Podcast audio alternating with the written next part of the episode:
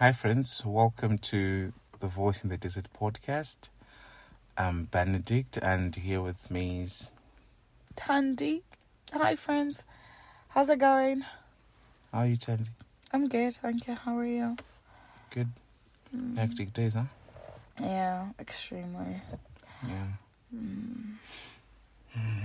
So, um, I'll go first. Yeah, please. Just thinking this evening that, you know, this podcast is basically, um, it's not exactly us preaching, it's us uh, sharing the lessons we we draw from scripture, not in an authoritative kind of way, but in a meditative sort of way, you know, that encourages us as Christians to be, you know, Mm. be more proactive towards um, the issues of um, reading the Word of God, you know, understanding it and keeping it in our hearts. Um, yeah, so I just wanted to, you know, play that out. Um, to just put it out there.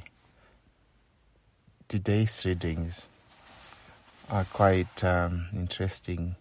In the first reading, we see Ezekiel, and there's this mighty vision and all this water flowing. Really, really powerful imagery. To be honest, I'm out of my depth, you know, in Mm. terms of interpreting that. Mhm. So yeah, I I feel I don't have much to say concerning the first reading. However, the gospel reading, beautiful, beautiful um, passage.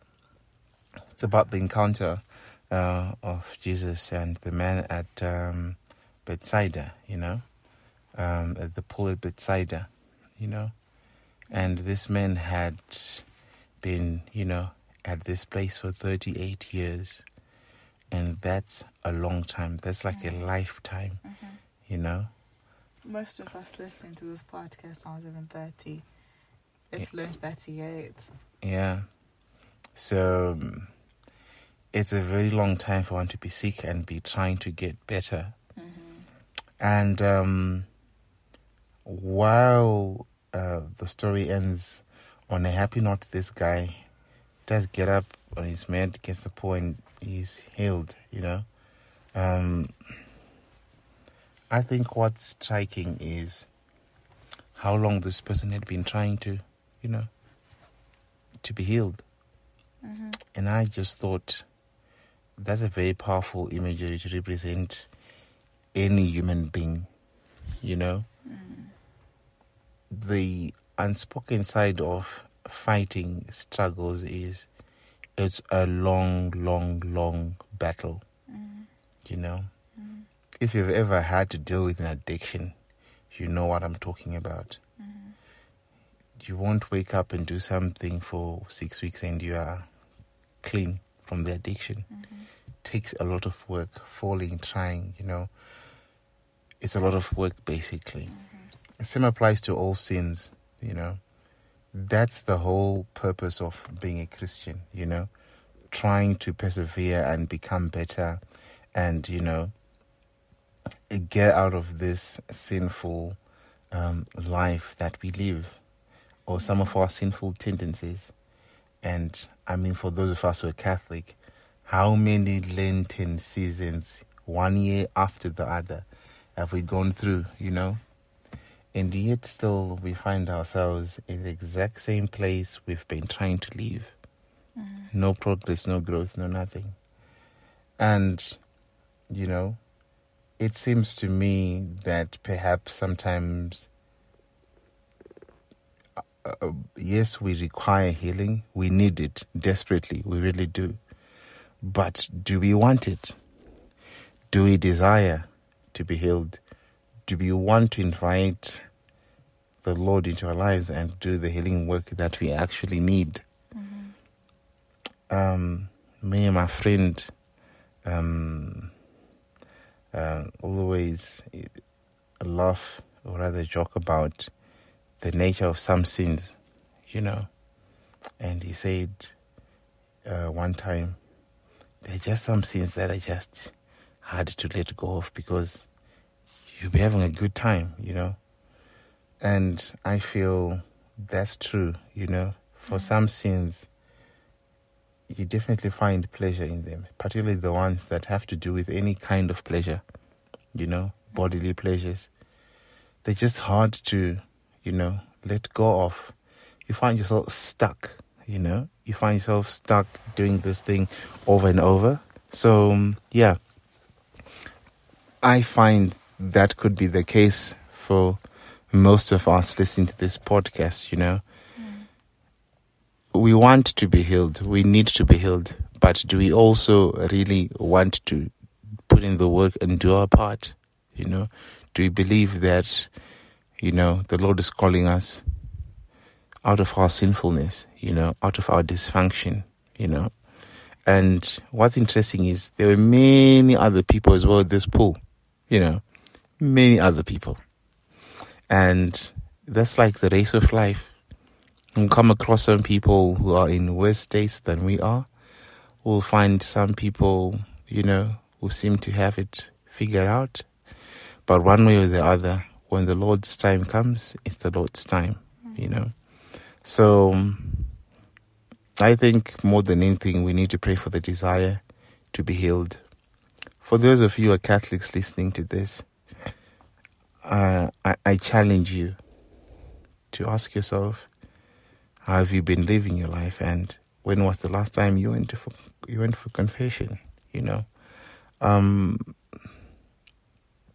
I know of people who spend years and years and years not having, you know, he taken hit of the call to go for confession, and that's the Lord inviting us all the time, you know, sinful as we all are, you know, mm-hmm. the Lord created this sacrament so that we can be reconciled with Him. It's there to heal us, it's there for us to, you know, start a new life, you know, with the Lord. But um, sadly, sometimes we just don't have, you know, we don't hit the call we are not yet ready. We don't want to be healed from the dysfunction. Probably we are enjoying it, you know, and we are living with it. So, um, yeah, I pray for that desire, you know, mm-hmm. to just to desire that healing, you know, and do all that it takes to be healed because that too is an incredible amount of love waiting for us on the other side. So um, yeah, that's that's my, my my my my thoughts for the day, for today's reading. Thank you. Thank you. Is there anything from you? Yeah, I think for me it's just the first reading. Um with the first reading really. Um that water which goes to like different places. And then when it gets there it allows trees to grow and they produce fruit and the fruit is good. And uh, when you're walking with the lord wherever you go there'll be growth. There'll be people or things that can benefit from your presence and it's just beautiful to see because our faith has fruit and wherever we go, those fruits show. They they're telling. They actually show if we've been walking with the Lord genuinely or we're not. And that's just the beautiful thing that at times you can surround yourself with people who are walking in the same uh, with people who are walking with the Lord and they are that water which then allows you to benefit from all the spiritual knowledge that they have and all the insights that they have and their relationship with God. So, yeah, whether you're on the receiving end of that beautiful relationship with God, whether you're the you're on the giving end where you're the one with that beautiful relationship with God that is allowing others to grow and benefit from it, it's a beautiful thing. And I think in the gospel, you know, when that man at Bethesda was asked if he wanted to be healed, Mm-hmm. he actually said, Lord, I've been here for like 38 years. but he didn't answer the question. Jesus was simply asking, Do you want to be healed? And Jesus went on to just tell him what to do. Like, Jesus, so beyond that question. Jesus, so beyond that answer that he gave, that that Jesus read between the lines of his heartbreak and his disappointment and his sadness and his his his emotions of feeling burdened and all that he was just carrying all that feeling of being overwhelmed. Jesus so through all of that. And i think that's just the beautiful thing. The lord understands your struggles. The lord sees that you're overwhelmed. The lord sees that you're sad. The lord sees that you're heartbroken. The lord knows it all. And i think that's just really comforting to know. Mm-hmm. So yeah you know like just go before the lord. Whether or not you have something to say whether or not you're living your life code and code like in codes right? Whether or not you're doing great in your spiritual life just go before the lord and just just hear what he has to say to you. I think that's pretty much it for me. And um, I think I'll just add on a bit to that. Whatever happens, don't be, don't be like the Pharisees in this passage. You know, Mhm. someone has done something great. Mhm. Instead of us celebrating, Mhm. Uh, you such a perfect- fault in it you just want to find fault. There are genuine people like that. You Mhm. know, I've seen those people. Mhm. You know, no matter what you do, no matter how good it is, they'll Mhm. never celebrate you. Mhm. They always want to, you know, find holes. criticize whatever know. you do yeah you finally do something good for yourself and you hope you know people will celebrate you instead. It becomes an issue about something else. Hmm becomes an issue about something else so. Don't be a pharisee and don't attend pharisees. Yeah. Yeah i think that's it for me. All right have a good night guys. Bye thanks a lot for tuning in. See you next time. See ya. Bye. Bye